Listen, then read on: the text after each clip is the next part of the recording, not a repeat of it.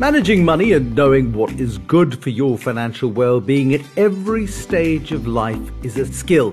It's a skill that every person needs. Managing money well means having an adequate level of protection, more savings than debt, and knowing how the choices we make can either make us or break us. Of course, we're all human. So in Your Money Matters, a podcast brought to you by Discovery, I unpack practical aspects on banking, life insurance, investments, and more in discussions with experts. Join me for these interesting conversations and hear how small things we do can take us to greater levels of financial security and more of life's rewards. Welcome back to Discovery's podcast series, Your Money Matters. I'm Bruce Whitfield. Today's episode is all about saving for retirement. If you're forty-five or fifty-five, you may be in panic mode because you haven't started soon enough. If you're thirty-five, you may think you've still got plenty of time. And if you're twenty-five, you can barely understand why you have to start saving now for something that is so very, very far away. Our guest today, Craig Scher, the Head of Research and Development at Discovery Invest, and Anne Wilson, better known as The Wealth Chef. She's also done a T V series called Save Well, Spend Better. Financial empowerment activist Anne Wilson. A lot of us uh, don't really start nearly young enough, do we? Not at all. And I think the big challenge is, just as you've mentioned, it can be something that we can sort of see as for tomorrow. And I think even the word saving can be a misdirect. It sort of seems like it's this boring thing, putting away. But I think if we really start going, hey, how do I make this exciting? And realize that we can create assets, we can invest to actually give us freedom. And I think so much of it is just about our mindset of just the story we have around working for money versus getting money to work for us. And when we can shift that, I think we can really then create a completely different financial outcome. This is the point, and I think, Craig Scher, far too often we are frightened of money. Far too often we're terrified of this notion of investing for the future, and so as a result, we feel a bit thick. And if we feel a bit thick, we feel intimidated to go and sit with somebody who you may use highfalutin language, or we may feel is condescending towards us because we feel insecure about our own approach to investing. And I think that is often a stumbling block for many people, Craig. Yes, Bruce. I mean, absolutely. We know that the world of money, the world of financial planning, retirement, compound interest, it really is a complex world out there. But I would say it's probably one of the most important things that you will do, and especially when you're younger. Making those right decisions up front are really some of the biggest decisions that you're able to make. One of the most important things is then going to a financial advisor, finding out exactly how to do it right. You don't need to be an expert in everything to be able to get involved in it. And when we're sick, we go to a doctor for advice.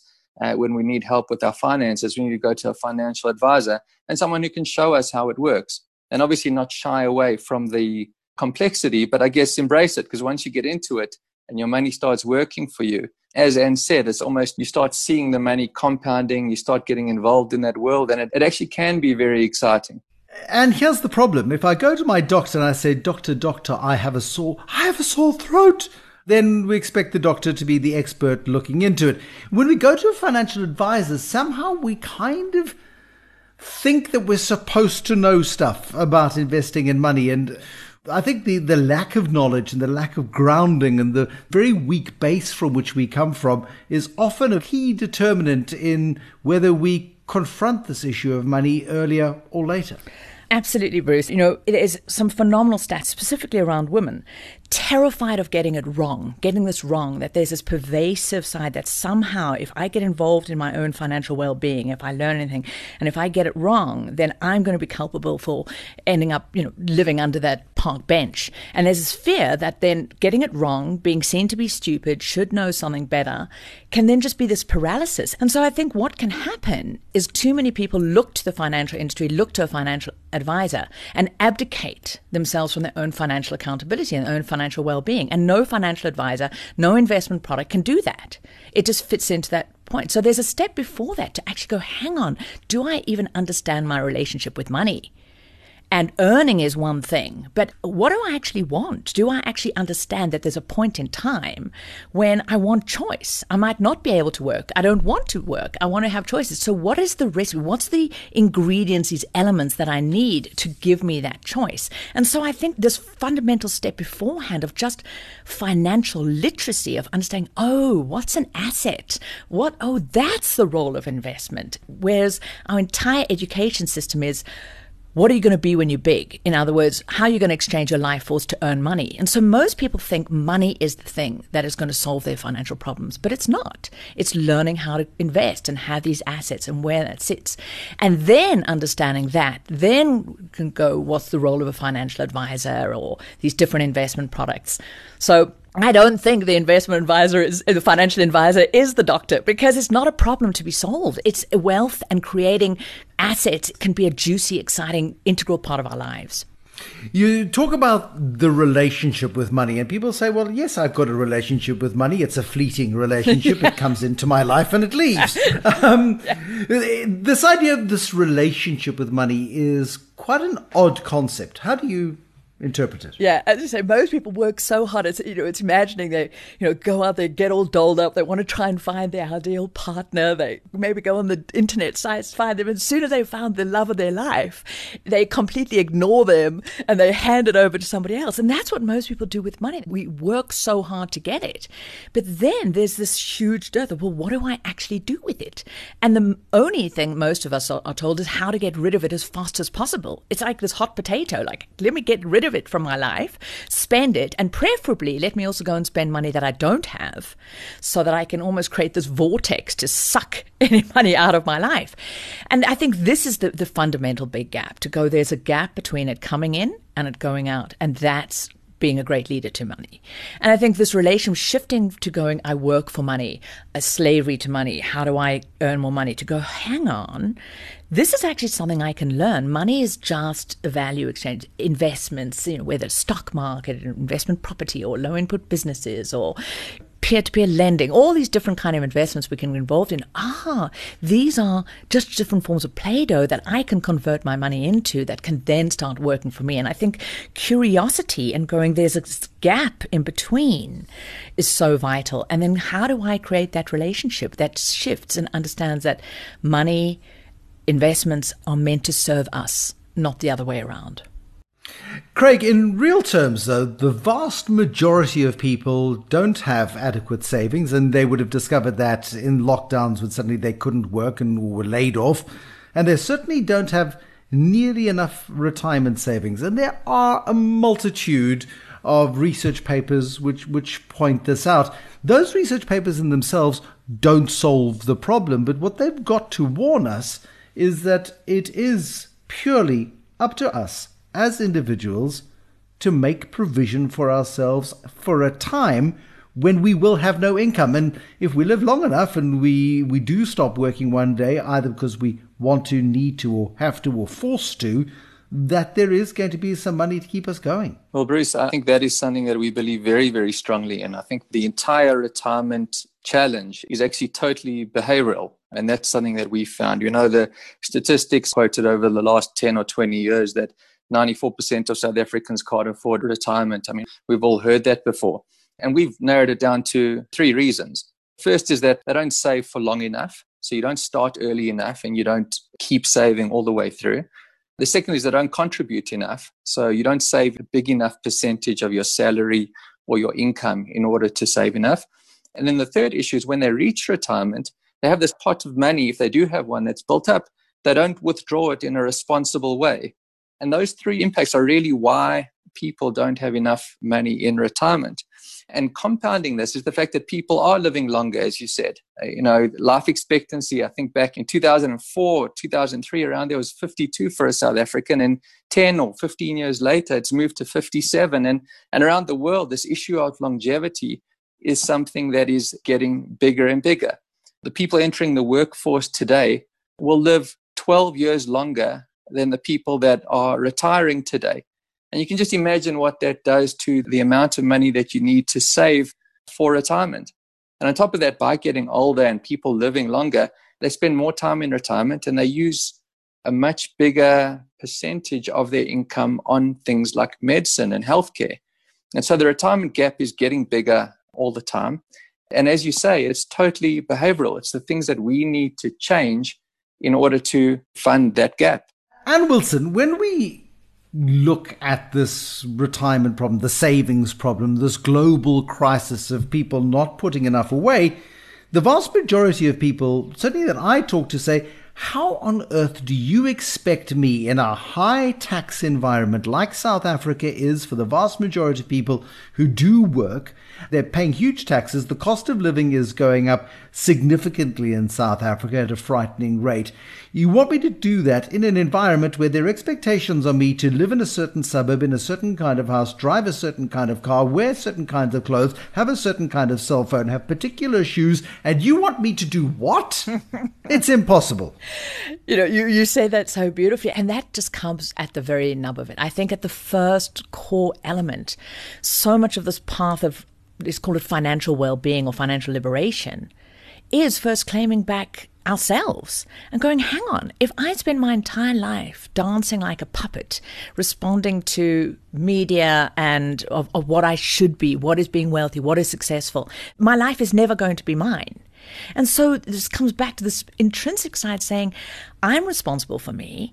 I make my choices, and my choices are determining my destiny. And if I am fitting in and being worthy via that cell phone more important than my financial well-being, that's on me. And that's why I come back to, you know, no financial advisor, no product can do that. And that's this first radical step of going, you know, freedom is also got huge personal accountability. But when we can go with that and go, okay, yes, all these things are expensive inside, but if we really truly value our lives and going, these models, you retire in at sixty-five, they've been obsolete for thirty years. We just haven't caught up with them from longevity, everything else. There has to be a different way of being going.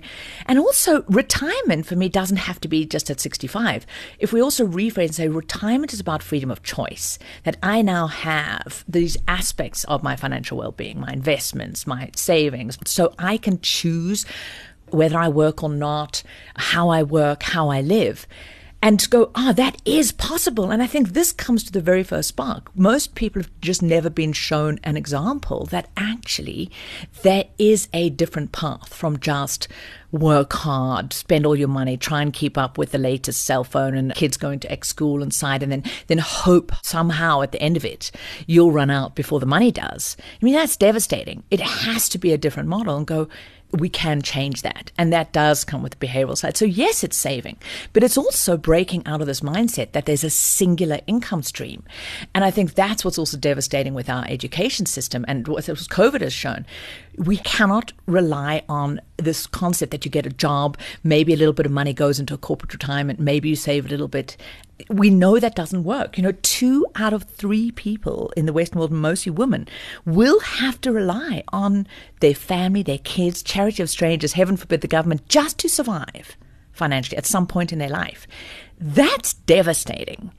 And so this entire relationship model of how we work, how we earn, what we do with money has to shift. But it's an exciting challenge. It's going, ah, yes, we can earn money directly from ourselves, but how do we learn how to get assets, investments, other things working for us, not just for when we're sixty-five, but in the interim to add to those money flows, to pay for those different things way earlier. And I think this is where it can become sexy and exciting. And then understanding that these multi Multiple streams are so important. Let's get there in a moment, mm. Anne, but you're asking me to invest for financial freedom in a future that I cannot contemplate. I'm twenty-five, I'm thirty, I'm even mm. thirty-five and still in denial of my uh, of the fact that I'm aging. You're asking me to say, sacrifice freedom today for a future I cannot see, for a financial freedom that I'm not even enjoying while I have an income. I'm sorry, I don't buy it. And I think there is a fair amount of that. That's why we have this really short-term approach Uh, in our thinking. This is part of also understanding that great money management or great money leadership is about now and the future, because if we only make it about the future, then it becomes about deprivation and, oh, when can I eventually do the things I want to do? And so coming right back to how do we handle that money, that gap when it comes in? How do you allocate some of that to that future, some of that to the intermediate, you know, some of the stuff that this, you're going to need to spend next year, three years time. That's the difference between saving and investing. But how am I also making sure I I get massive value from the money that is flowing out of my life? Because I think what happens, we can get so busy trying to earn money. Most people have never learned how to be wealthy spenders. And a huge part of the money that flows out of their life doesn't bring them any joy, doesn't bring them any value. It just flows out. And so there's another whole set of skills of how do we get more from what's going out right now. And I think this is how we can get excited about and go, this is how we can enjoy that freedom. And, and so it's an and. Because if it is just about sometime in the future, then yeah, what's the point? Thank you. I'm glad you agree on that particular point. Craig Scher, concurrence on that particular point? So I think it's an important point to make that we're so busy sacrificing in the present that we start to resent this idea of the long term. Yes, I, I agree with that. It's actually, it's a very big behavioral thing that we study, which is called hyperbolic discounting, the fact that it's something that's going to happen a long time in the future. And I know we've been talking about how exciting and sexy putting away your money for retirement is, but I can tell you it's not. It's not an exciting thing to put away money when you could buy your, Bruce, your new pair of shoes at the moment.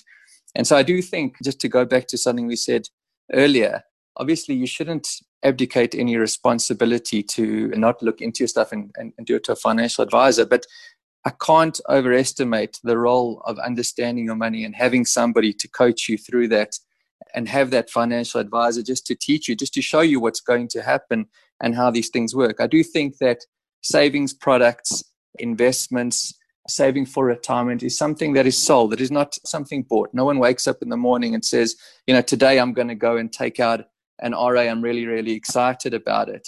But when somebody shows you how that is done, that is an incredibly powerful thing. And you just see that when this happens to people, almost the lights go on in their mind. You can see when it happens and people start understanding money.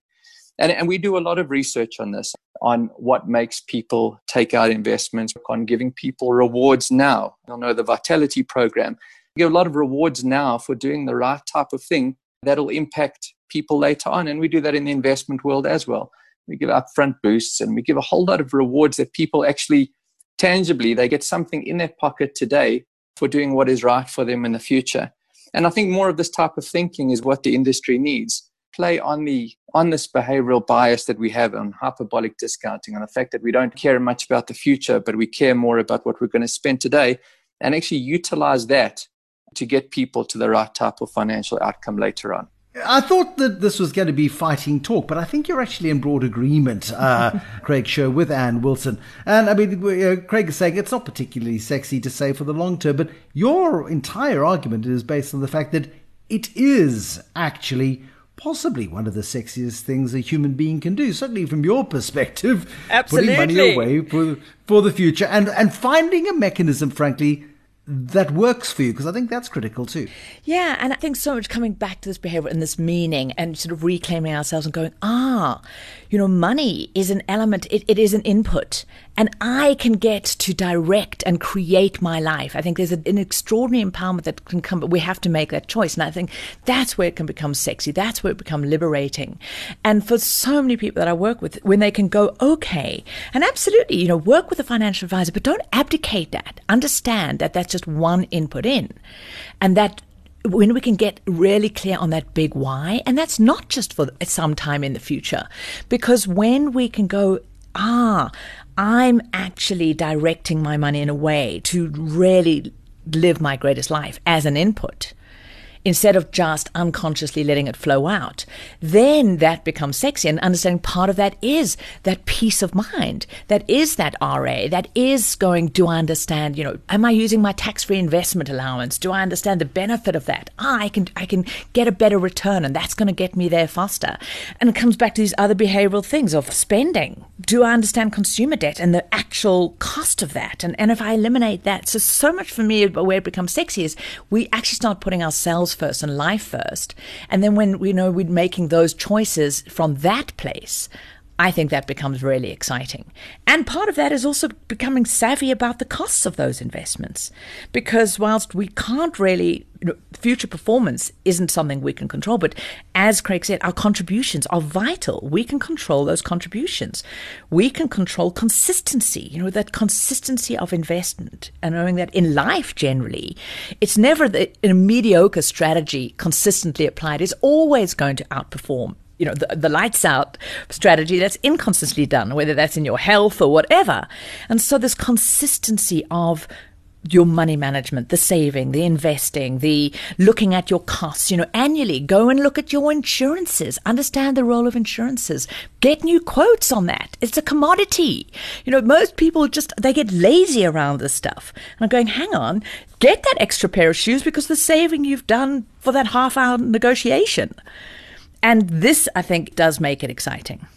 Okay, Craig. So it's all well and good. And we draw up a plan and we are, we listen to Anne's enthusiasm and we buy into this idea that, yes, it's exciting. Yes, it's sexy.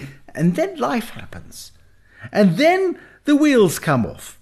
We get sick, or somebody close to us gets sick, or we get divorced, or somebody dies, or COVID happens.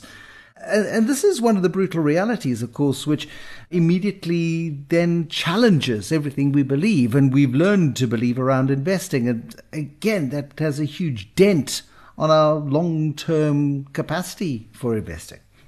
That is definitely true. And also just say that COVID, uh, some of the things that we've seen in recent months and even in recent years is things that aren't, they're probably like once in a lifetime type of impacts. But again, I think just coming back to a solid financial plan, it's it's not really just around what percentage of your salary you put away for later on for savings, but it's holistically looking at, at everything. I'm not saying that everyone gets it right all the time and you can shield yourself from everything, but having the right type of insurance in place, have the right type of medical aid in place, have the right amount of cash sort of waiting, you know, liquidity, we call it, in your bank account so that when COVID happens, when things like this happen and you can't work, that you do have somewhere that you can still afford your day-to-day needs. As I said, obviously, it doesn't work in every scenario. I mean, there are big things that happen and plans need to change. But if you are set up in the correct way, coming back to having the, the right financial advice, the right plan up front, it really does help to weather some of these storms. And I'll say that in South Africa, we are particularly bad. We have a terrible, terrible savings culture. We're, I think, the worst out of all the BRIC countries. And it's not because we're earning less than other BRIC countries in some cases. It's because behaviorally, we aren't a nation of savers. But with that, it means that there is a way of fixing this. There's enough sort of leeway to make those right type of decisions. And that can put you on the right path and hopefully help to weather some of these storms.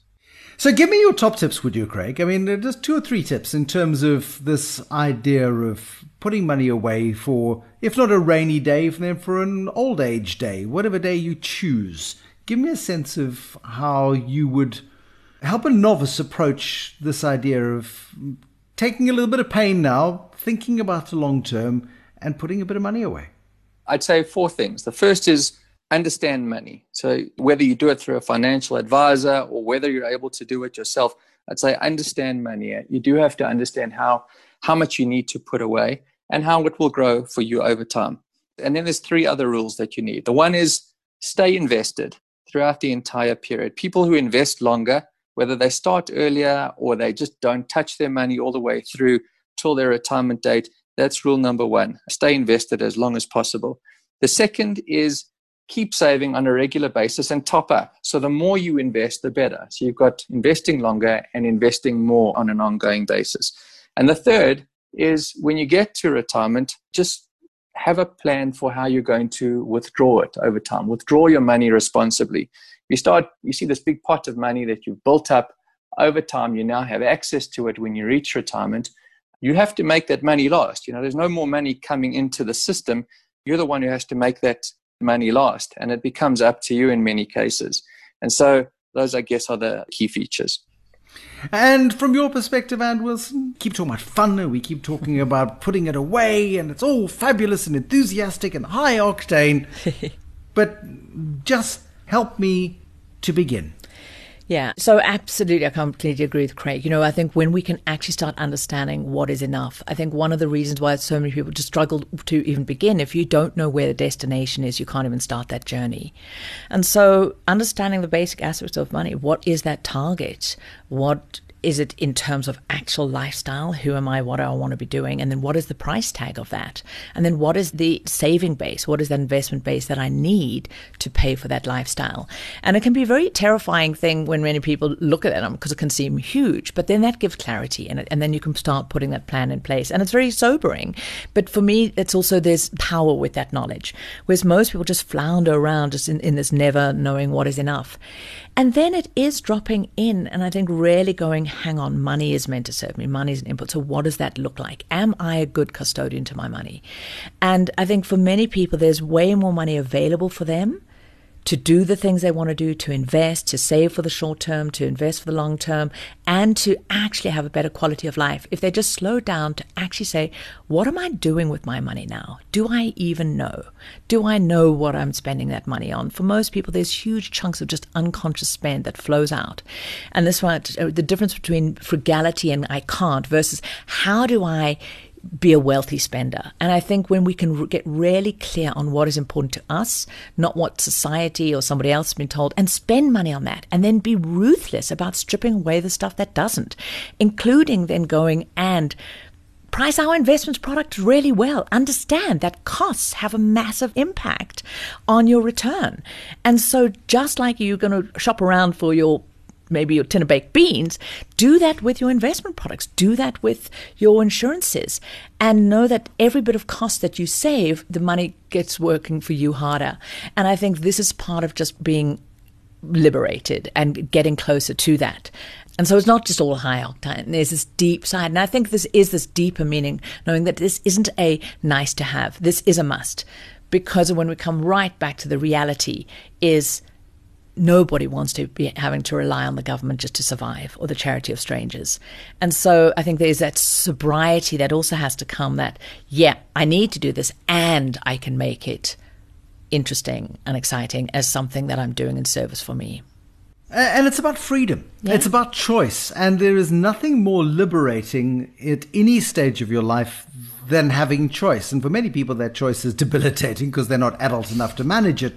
But imagine being seventy and having no choice. And yeah. That is the most terrifying prospect of all, quite frankly. That is the reality for so many people. And I think that for me is the devastation when we can go, ah, I have that choice right now and I can choose it to be an and. It doesn't have to just be fear-based. It can come from a, an expansion and a self-accountability base is for me, what makes it so exciting. That's Anne Wilson, the Wealth Chef, and Craig Scher, who heads up research and development at Discovery Invest. Thank you for joining and helping us understand why we all need to save enough and in time for retirement. And sometimes, yes, it's a sacrifice. Sometimes it's sexy. Sometimes it's not. But it's always important. For more resources, visit Discovery Magazine's Smart Money Hub on discovery dot co dot za and look out for our next episode. We get into the nitty-gritty of planning for retirement with Discovery Invest and the wonderful Joanne Strauss. Thank you for listening to this episode of Your Money Matters, brought to you by Discovery. Share the podcast and join the conversation on social media with the hashtag Your Money Matters and tag at Discovery underscore SA. You can subscribe to the Discovery Podcast channel, Discovery South Africa, on your favorite podcast app, or visit discovery dot co dot za to listen to all of our shows.